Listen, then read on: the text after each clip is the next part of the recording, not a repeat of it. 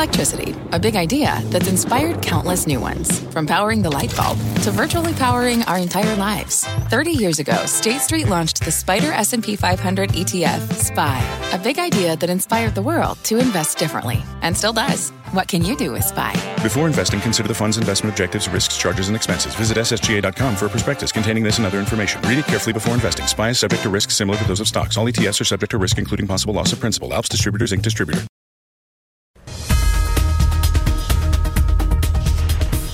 Thank you, Scott. I am Brian Sullivan in for Kelly. Here's what's ahead. The November jobs number coming in hot. As a result, stocks, they're not. But we are way off session lows. Are we back to like good news is bad news, or is the market overreacting? We'll look at what, if anything, today's report does the Fed's tightening plan and what you can do with your money in the meantime. Here's an idea buy farmland. It is becoming, or has become, a red hot asset class and inflation hedge We'll look at what makes it attractive and how you can add it to your portfolio. I guess you just buy farmland.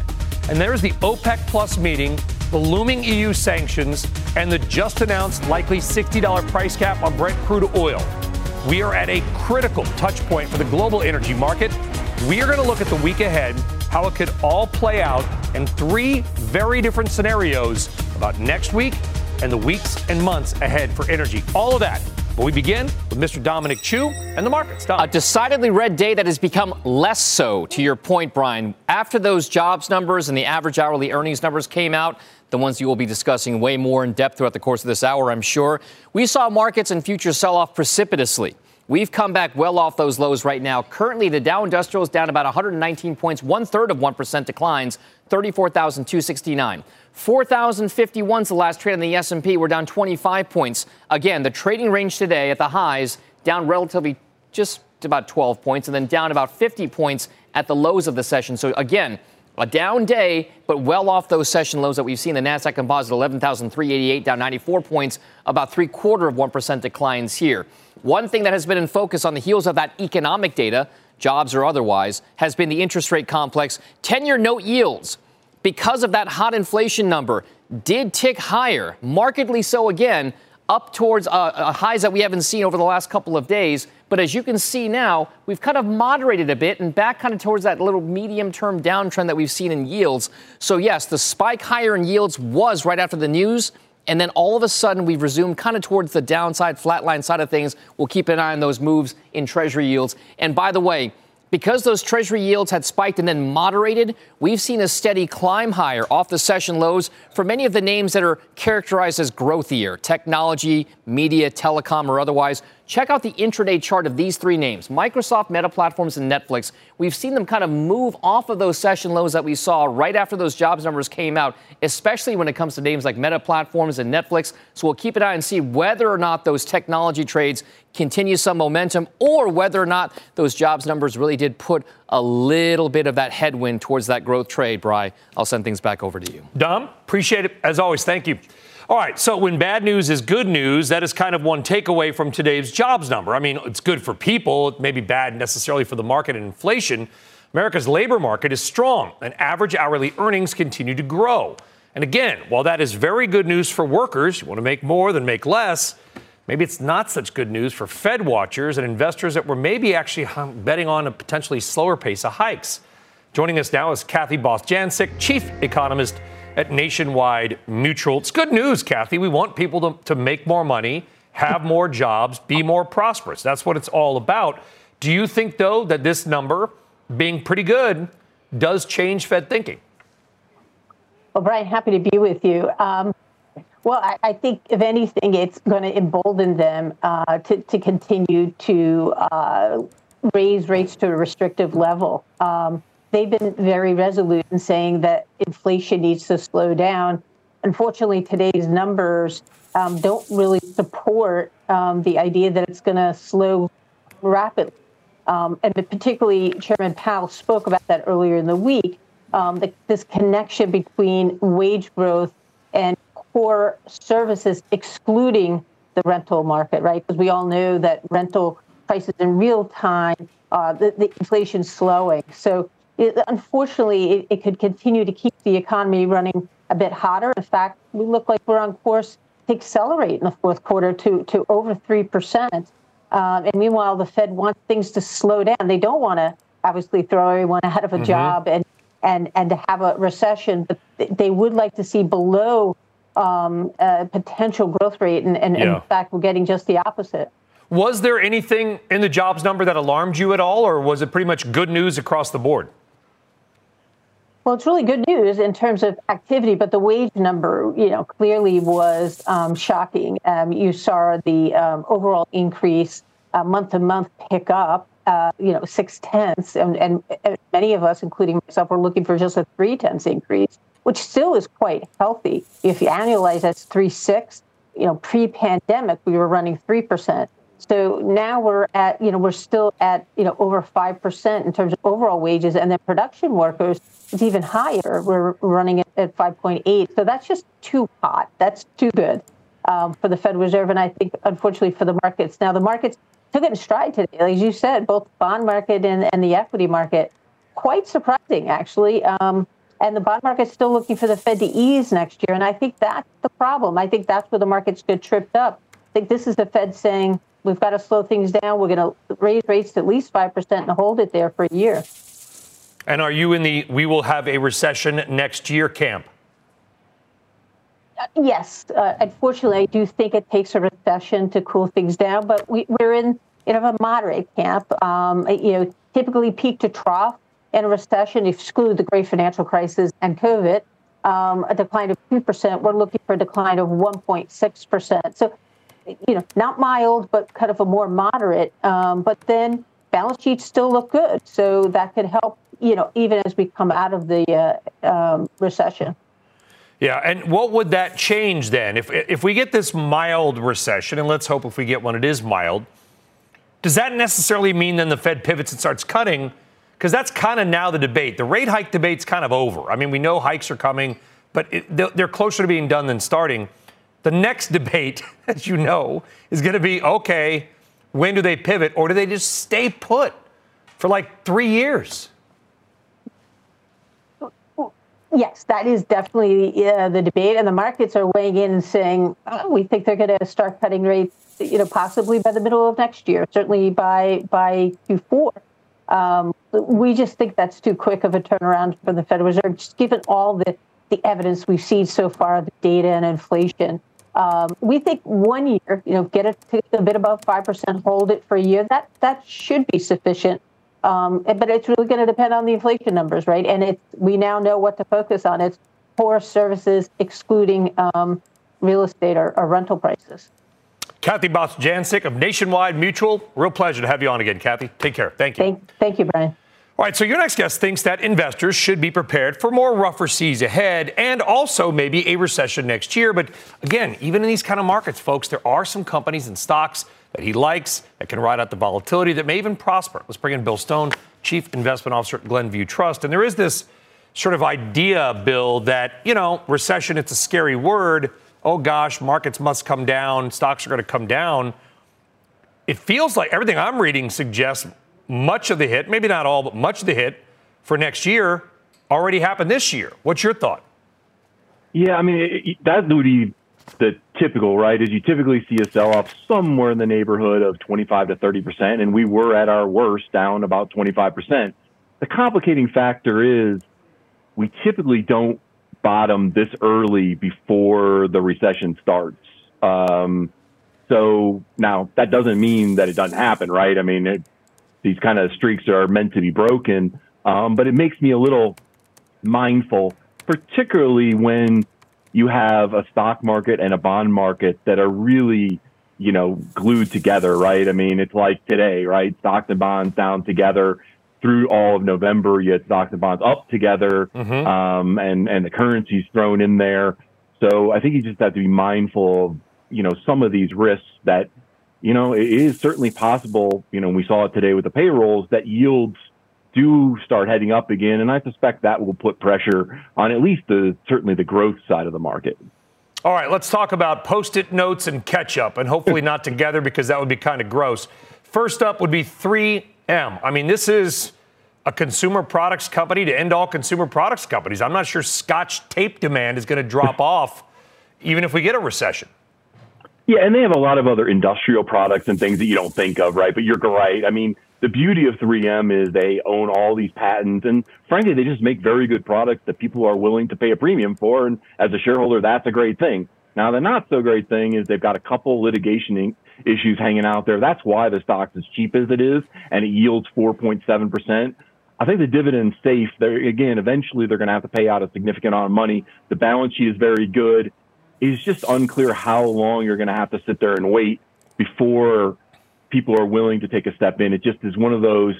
No, no analyst wants to be positive on the stock because you know it's got this overhang on it, but it's a long term. You know, has historically been a very good blue chip, and I suspect it will return to that at some point. Yeah, and I mean, of course, we know them for their consumer products, but not, not to diss 3M, they're actually getting bigger and bigger into energy. They make parts that go into wind turbines, they make parts that go into solar panels, they make nuclear stuff, uh, they're in oil and gas. So they're actually kind of a secret energy company in a way.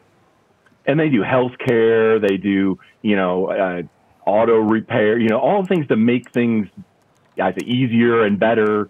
Uh, and again, you know, the, their secret sauce is that they come up with these things proprietarily and then they can charge for them. And, uh, you know, as long as that continues, I think you can feel pretty good about owning the company for a really long time. Well, I, am not sure their sauces are as good as Kraft Heinz's. Let's hope that you said secret sauce. Let's talk about the Sauce King, and that is Kraft Heinz as well. Kind of a similar, you know, not a, you're not going to get 30% growth out of Kraft Heinz, but that's kind of not the idea right now anyway.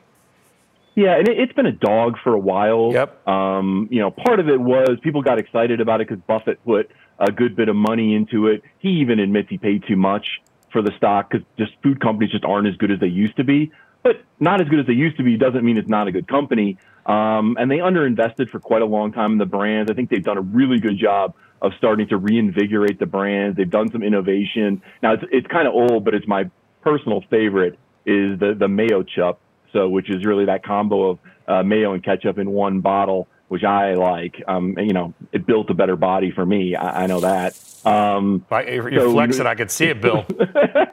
um, but there's a lot of like interesting innovation, uh, you know, that I think will do just fine. And you know, you get a dividend of four percent along the way. They may be able to pass along some price increases you know, it's kind of one of those sneaky recession plays because likely if there's recession, people might eat at home more, uh, and that would obviously go right into their wheelhouse as well. By the way, we are going to be live in Brussels, Belgium on Monday morning. You mentioned mayonnaise. Mayonnaise is for fries, not ketchup. mayonnaise is the way to go. Bill Stone, Glenview Trust. Thank you very much. Thank you. All right, by the way, do not miss the final event of CNBC Pro Week. That is today at 3 p.m. on your second screen. Christina Partsinevelos is sitting down with RBC's Mark Mahaney with his take on tech and tech stocks. He'll take some of your questions. Sign up now for your second screen at cnbc.com slash pro talks. All right, on deck. European Union officials, they are now backing a $60 price cap on Brent crude oil. And with full sanctions set to go into effect against Russia next week, we are going to lay out the three scenarios that could have very different outcomes for the global energy markets. That is next. Plus, three themes to watch and a way to invest in each. How you can play the Fed decision, the jobs number, and the energy story, all coming up in our Trader Triple Play. The exchange is back after this.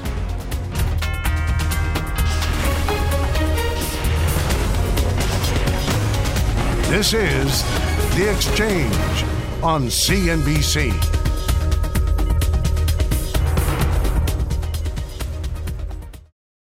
People today can spend half their lives over 50. So it's good to be financially ready for what's important to you as you get older, like a family vacation. Or starting your dream business. Welcome to Connie's Coffee. How may I help you? AARP's trusted financial tools can help you plan for whatever your future holds. That's why the younger you are, the more you need AARP. Start planning today at aarp.org/moneytools. What's on the horizon for financial markets? At PGIM, it's a question that over 1,400 investment professionals relentlessly research in pursuit of your long term goals. Specialized across asset classes, but united in collaboration. Our teams provide global and local expertise. Our investments shape tomorrow, today. Pursue your tomorrow with PGIM, a leading global asset manager.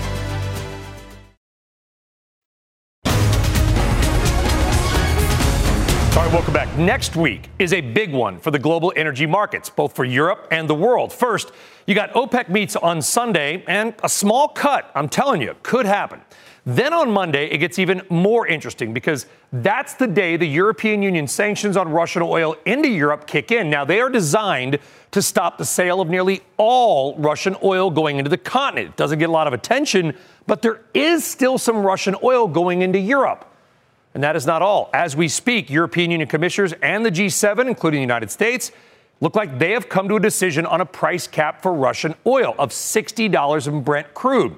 That would try to limit the price that Russia can charge by selling oil to other countries like China, India, Turkey, and more, ones that have continued to buy.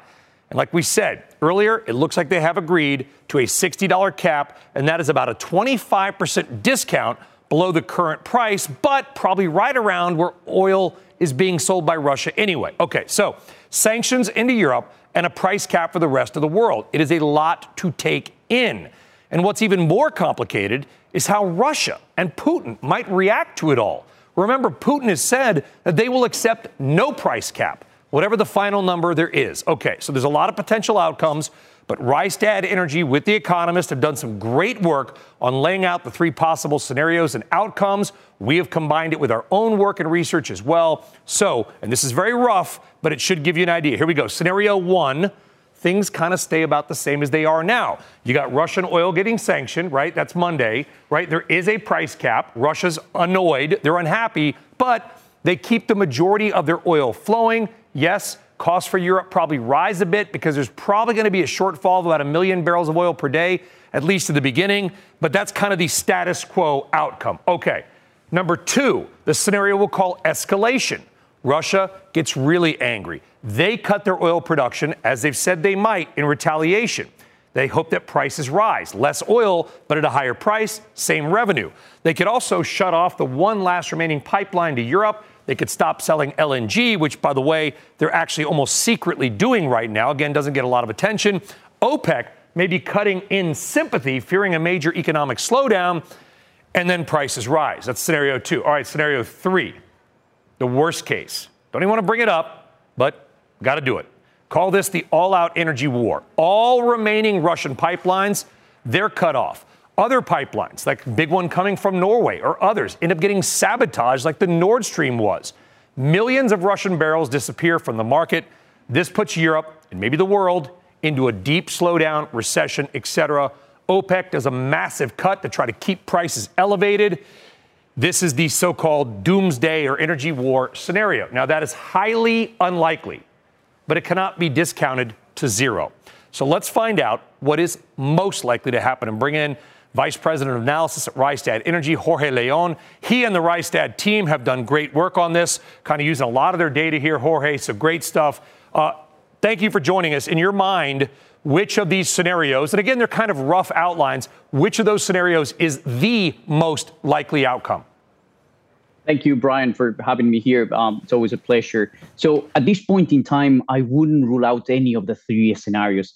Things can go south very, very fast, I think. Um, now, one would obviously want to avoid as much as we can the scenario three, the energy war scenario, but things can go south very fast. As I, as I said, one on one extreme, we have the base case, let's say, or your mild scenario, where it will be painful, but the European Union, the world will be able to overcome that. And on the other extreme, you have the extreme scenario, of course, which will be extremely painful for the global economy and for consumers around the world.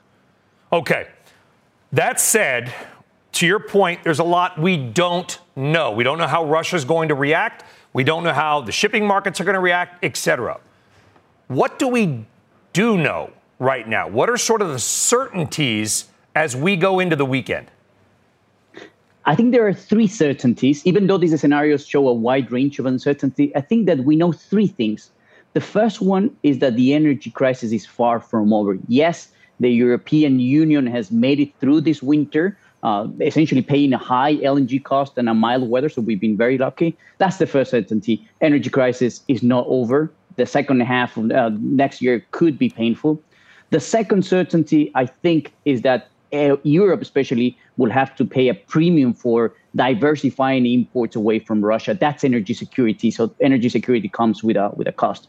And then finally, the third certainty is that oil and gas prices will remain elevated for the next for the coming months or so. Always when there's a disruption in the market, there's going to be some price action, and that's going to affect the global economy and also again consumers around the world. It looks like they've agreed on a price cap of $60 for Brent crude. That's about 25% below where Brent is right now, Jorge. But with your own data, it's not my data, it's yours. You have seen Russian oil that is actually trading because they have to sell it at a discount below $60 a barrel right now. So do you think this cap, if oil prices kind of stay where they are, is going to do anything? So I think it very much depends on the reaction of, of Russia. Uh, great that we finally have certainty from the European Union about the price cap level um, just a few hours before the embargo kicks in. But I think there are two pieces of the puzzle that are still uncertain. Russian reaction. They've been very clear saying that they will not sell oil at the, at the discount. Um, you know, if, if countries or companies signed up to a, to a price cap, it remains to be seen if they still take that hard stand.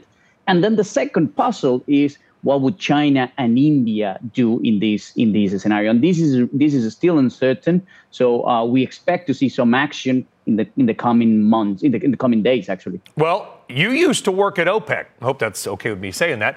Um, seen you inside the building in Vienna. Sad that we're not going to be there on Sunday, but OPEC is still meeting.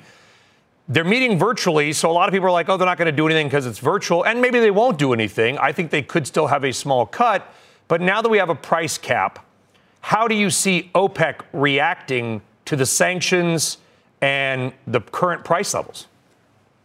It's a very difficult one for, for OPEC, I think, this time. Uh, as you correctly mentioned, they're meeting on Sunday, and essentially they have to balance all the, the, the risks that we see on the market right now. And the first one, we discussed Russia. What is going to be the reaction of Russia? What's going to be the reaction of China and India to the announcement? Still don't know. But on top of that, you have also the uncertainty from the demand side, renewed lockdowns in China, growing COVID cases, and we still don't know what's what's happening there. So my expectation here, and it, that is that OPEC might take a cautious approach on Sunday.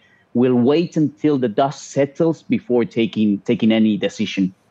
We know that Russia has been kind of almost secretly buying up, or somebody on behalf of Russia, China perhaps, uh, a bunch of old sort of crappy old but but seaworthy oil tankers to maybe kind of get around some of these sanctions. Uh, we're going to talk more about that, by the way, in our full coverage, which starts on Monday from Europe. That said, how many barrels of oil do you think, when the sanctions kick in, the price cap is ratified as we expect it to be? How many barrels of Russian oil per day do you think may, in the near term, come off the market? If Russia does not sell to anybody obeying to the, to the price cap, we think that around a million barrels per day might be lost in the first quarter of, of next of next year, and that's because of the limitations on the fleet on the tanker fleet of, of Russia. But as you correctly mentioned, as they gradually build that that fleet, maybe production will will start recovering. But in the short term, impact around a million. Yeah, it's pretty unbelievable that they've been uh, kind of secretly, perhaps building up a secret oil navy, as I'll call it. But again, we're going to talk more about that on Monday with our live coverage from Brussels, Belgium, where the sanctions are kicking in. Jorge Leon, amazing stuff by you and your entire team. Appreciate the work. Vic, Elliot, Thank everybody, you. thank you very much. All right, so as we mentioned about 100 times, all next week, well, not all, Monday, Tuesday, Wednesday, we're going to be live in Europe. Now, there's a lot of angles here. Monday, we're going to be covering the OPEC meeting, plus the EU sanctions, plus the price cap reaction. Okay, so it's kind of an oil day Monday. On Tuesday, we're going to head to the Netherlands. We're going to take a look at their shortfall of gas. You just heard Jorge say it. The problem is not over.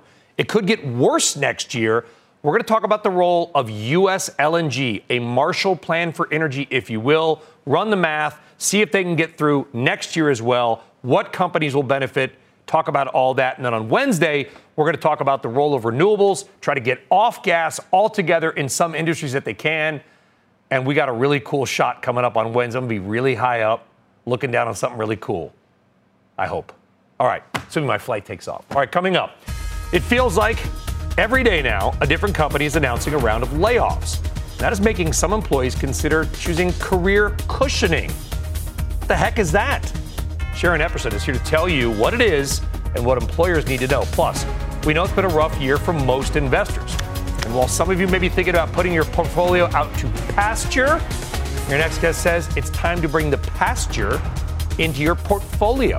Stick around.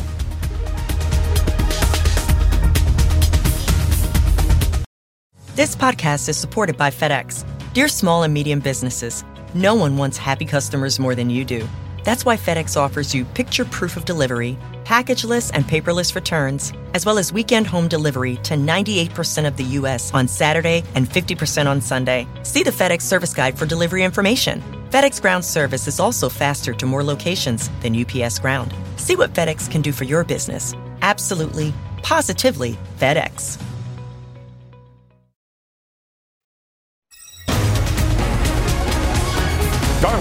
The exchange. Markets right now, they are in the red in the week. The Dow's low of the day was down 355. So, want to find a bright spot? We're not on the low of the day. We're down 121. NASDAQ, though, down about 8 tenths of 1%. Here are some of the movers at this hour. Ulta Beauty touching an all time high before going flat after reporting earnings that beat all categories and saying that spending jumped across the board, across all income levels. Cosmetics company also raising its outlook for the year. Stock's down a bit. It did have a nice pop. That's that little green thing you see there. Marvell Technology falling after mixed third quarter results, much weaker than expected guidance. That stock's down 3.5%. And Boeing getting a bump on Monday on reports United Airlines is close to buying dozens of Boeing 787 Dreamliners. That order would be worth billions of dollars. And the Chinese tech names, they're getting another bump today, and they're up big for the week. JD.com, Alibaba, all rallying about 20% this week. Pinduoduo up 33%. Maybe some hopes of uh, a reopening there. We'll see. All right, let's see what else is going on outside of the markets. Tyler Mathisen with a CNBC News update. Brian, thank you very much. And here is your CNBC News update uh, up to the minute. Part of Interstate 90 in northwest Indiana remains closed after a UPS semi truck caught fire, crashed off a bridge, and dangled between two overpasses. My goodness, uh, into a river below. Officials say emergency crews were able to rescue uh, the driver and transport him to a nearby hospital. He was released with minor injuries. No other vehicles were involved, but the traffic snarl is epic. Germany's Chancellor Scholz uh, had a call with Vladimir Putin where he condemned Russia's airstrikes against civilian infrastructure in Ukraine and stressed Germany's determination to support Ukraine. According to the Kremlin, Putin told Scholz that the call in, during the call that the German and Western line on Ukraine was destructive and urged Berlin to rethink its approach. And a new survey from Natixis investment managers found that 35% of millionaires say it's, quote, going to take a miracle to be ready for retirement. This is millionaires speaking. Americans now expect they will need $1.25 million to retire comfortably as higher costs strain household budgets. That's a 20% jump from the 1.05 million cited just last year, according to a separate survey from Northwestern Mutual. Brian, whatever it, uh, the cost turns out to be, it's pretty high but it's not what you make, it's what you spend, right? I mean, if you want to keep the lifestyle you have while you're making a million dollars a year, that's a whole different can of worms. No, that's right. You have to either you have to adjust to where the income is. By the way, your solid gold Bentley scraped my rolls out in the parking lot. Get, yeah, right. Right, exactly. Have a good weekend, man. Tyler, you too. Thanks very much. All right, up next, investors are staring down the barrel of a potentially fifth straight three quarters of a percent rate hike. So, what do you do about it? Gina Sanchez up next with some ideas.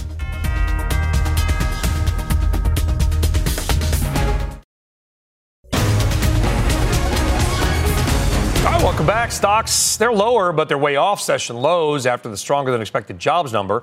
All that is the market and everybody else still digesting Jay Powell's signal that rate hikes will likely start to slow. So, as an investor, how do you make sense of it all? Your next guest says she's watching three key themes going forward and she's bringing in three ways to buy in. Let's bring in Gina Sanchez, Chief Market Strategist at Lido Advisors and a CNBC contributor. All right, theme one beaten down, but great outlook. What does it mean? What's the pick? So here we're just expecting that no matter where the Fed finally ends up uh, peaking out at rates, whether it's uh, four and a quarter, four and a half, maybe even as high as five, not very many people are expecting a rate easing cycle after this. So whatever we've lost in multiples are probably not coming back. So everything you buy into right now has to be a great earnings story. So one of the earnings stories that we look is a long-term story. It's got some near-term weakness, but a long-term great story. It's Microsoft. Microsoft Cloud is still growing strong double digits, 20%. Azure's growing 35% in terms of earnings. And while these numbers um, are, are, you know, slowing for the, the near term because we are going into a recession and we're not seeing quite as many upgrades, the long-term story there is still very strong. Okay. Theme number two consumer spending power. Okay, I, I can I, even I, even yeah, I so, can understand what that means. So who's the what's the theme? So here, obviously, you heard the great jobs number this morning. Um, we heard that uh, wage growth is still reasonably strong. Um, and, and obviously, there's still a lot of pent up demand. We still have a shortage of workers, and so people are finding jobs, and they're finding jobs pretty quickly. Um, we're seeing lots of layoffs coming, and you know what that means for the, the slowdown. I think is more than priced priced into many of these consumer stocks. So Nike is a great example of a great brand, and there you actually have um, a double, uh, you know, sort of a double bump, which is that you have decent, strong consumer growth, but you also have the anticipated China recovery recovery, and Nike will hugely benefit from the China recovery. So it's an incredible brand um, and one that we think is going to recover, and it's definitely been beaten down as well. All right, here we go. Theme number three. And this is energy beneficiary. Of course, I, you know, I've talked about energy once or twice here. JB Hunt, a trucking company? How's that an energy beneficiary? Uh, yeah. So look, here we're talking about, you know, oil the oil supply market is is adjusting to the fact that this conflict in Ukraine is not going away. Um, we've already seen oil prices drop from 110 all the way down to as low as the high 70s. It's obviously still in the 80s right now. Um, but there are lots of segments of the economy that were crushed when oil went up, transport being a big one. Um, and so you look at a company like JB Hunt, not only are they a transport company, but they're a transport company that's invested a tremendous amount into technology. In fact, they're they're you know seen as a big disruptor in this industry with their um, you know JB Hunt 360 platform um, that is making the entire logistics uh, experience. Uh, a lot more efficient. So, you know, we see a lot of room for them to benefit from oil prices at a, at a lower level, um, but also to benefit from the investments that they've made into technology. There you go. JB Hunt, Nike, Microsoft. Gina Sanchez. Thank you. All right. Thank you, Brian. All right. Always welcome. Still ahead. The jobs report blown past expectations today. At the same time, we are continuing to see layoffs from a growing number of companies. Huh? And as a result, a growing number of workers are doing something called career cushioning. What is that? Sharon Epperson is along with it next.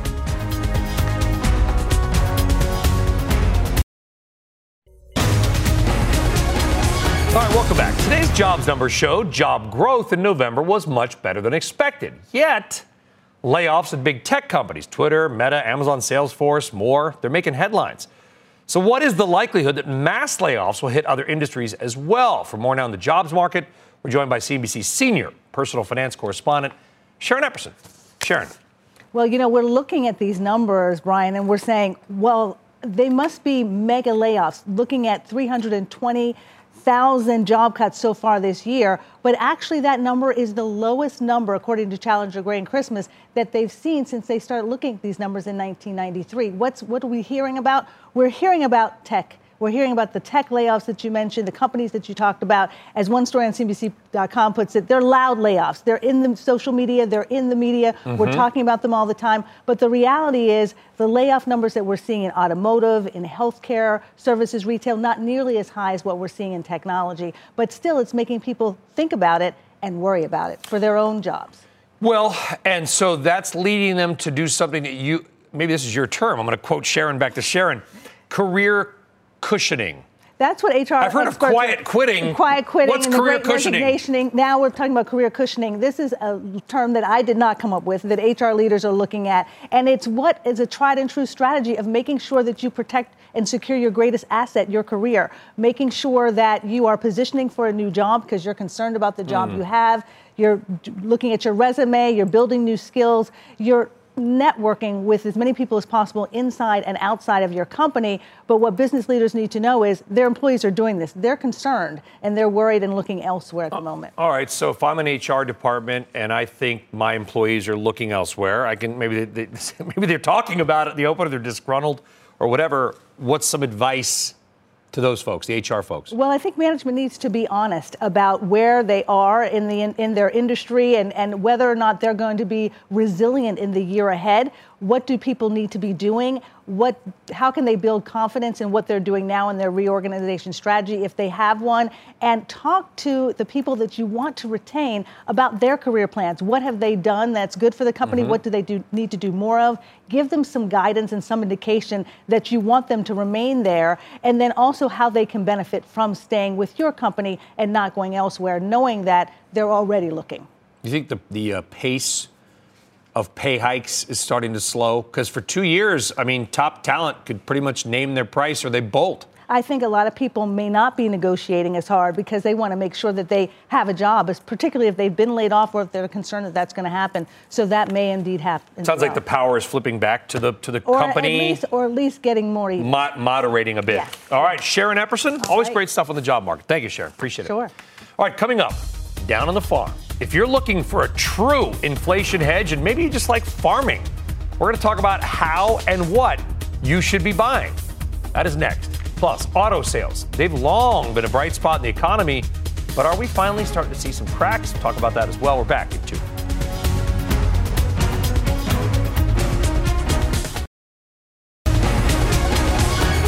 All right, inflation is cooling off a little bit, but there's one asset that is pretty much hotter than ever. That is farmland. Interest in investing in farms is at a 30 year high, and some experts say it is one of the best inflation hedges out there. So it's a time to grow your portfolio in a totally different way. Seema Modi is here with more. Seema, what can you tell us about the farmland? So, Brian, in addition to being an inflation hedge, higher crop prices are contributing to rising farmland values, plus a transfer in wealth. Families inheriting the land and choosing to sell it because they no longer live on the farm. They've moved to the city. Average price per acre for farm real estate $3,800. That's the highest on record in this nation, up 12.4% year over year, according to the Department of Agriculture, with values in Iowa, Illinois above 8,000 an acre, interest expanding to the Pacific Northwest as well, and that's attracting new investors. But what we're seeing is new buyers, new entrants into the market that have historically not been in the farmland asset class and they're coming in with cash, you know, pulling it out of equities and other places, and they're looking at this as an inflation hedge. The Mormon Church, Bill Gates' family office, to private equity firms like Sixth Street Capital. They're among the investors buying the land, in most cases, leasing it out to farmers. Uh, there's two real estate investment trusts with exposure that's Farmland Partners and Gladstone. You can see they've outperformed over the past three years. Experts, including Bruce Sherrick, he's uh, the University of Illinois professor, he, he says one of the big risks and opportunities is going to be China. Right now, one fifth of our agriculture exports go to China. That's about $38 billion a year. If the economy slows down, that could bring crop prices and farmland down with it. Brian? All right. Seema Modi, uh, thank you very much. Appreciate it. So, exactly how do you invest in farmland? I mean, I guess you just buy a farm. Maybe it's not that easy. Let's ask Martin Davies. He is global head of Nuveen Natural Capital. So, if I believe Seema's report, and of course I do, do I just, what, start asking realtors for a couple acres in Iowa? How does this work? Hi, Brian. Great, great to be here. So, I think there's never been a better time to invest in farmland. Many different ways in which an investor can access the asset class. Um, there are some there is some exchange traded vehicles. There's opportunities to invest in funds for qualified investors. Uh, there are new um, platforms online which investors can use, and of course, an investor can invest directly in farmland. But the, the one thing I would say is that if you want consistent returns there in farmland, you really have to diversify. So, um, a vehicle in which you can get some diversification is critical to deliver consistent returns over time. Okay, like what? How do we do it?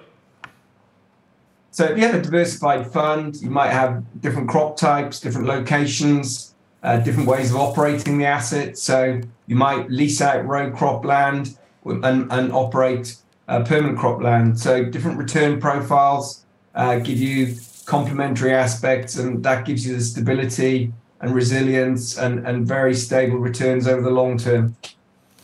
Yeah, so is it better to, to physically buy the land or no? It sounds like you're recommending financial instruments as the better way to do it. No, the, the, the, characteristics that you're really looking for, not being correlated with the economic cycle, the inflation hedge characteristics, and low volatility of returns and strong returns as well. Fundamentally, you need to actually have freehold ownership of the land. Um, instruments won't give you the same characteristics. So owning that farmland, core farmland, high quality, and that'll deliver consistent returns in the long term. Is there a better crop? I mean, it, like if I was gonna, okay, I believe what Martin's saying. I want to own farmland.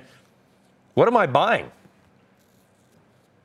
We try and diversify globally, so have investments in the US, but also in other locations, Australia, uh, South America, Europe.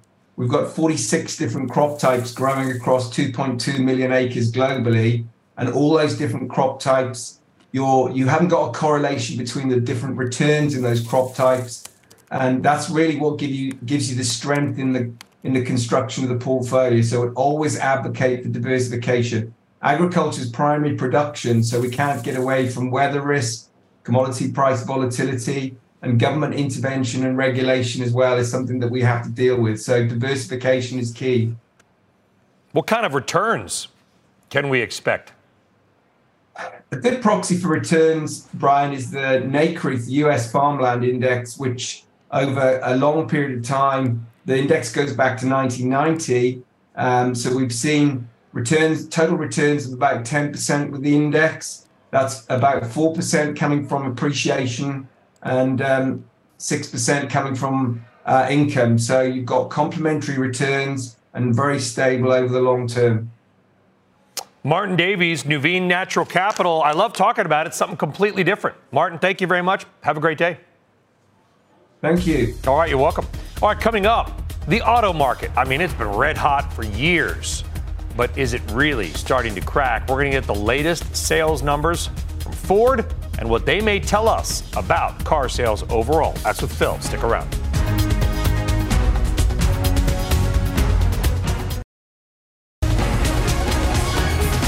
All right, the American automobile market makes up nearly 3% of total GDP, and it's been a very, very bright spot for the economy. Ford, though, reporting a big drop in sales last month. So is this bright spot seeing some clouds? Figure it out. Phil LeBeau joining us now with more. I, I do wonder, Phil, is the drop just a measure of they can't get the cars made or the trucks made, or is it a real softening? Well, it's a number of factors, Brian, and I know that's not the answer you're looking for. Keep in mind that when you look at Ford's November sales, down 7.8%, that's in comparison with November of last year, where the chip crisis, they had better supply in November of last year. It's really hard to do these year over year comparisons right now. It's very lumpy right now. The bright spot for Ford, it's EV sales, and they only have three models right now that are electric. There, it's up 103%, but keep in mind that's coming off of a small base. F-150 Lightning sales for the month of November, just over 2,000.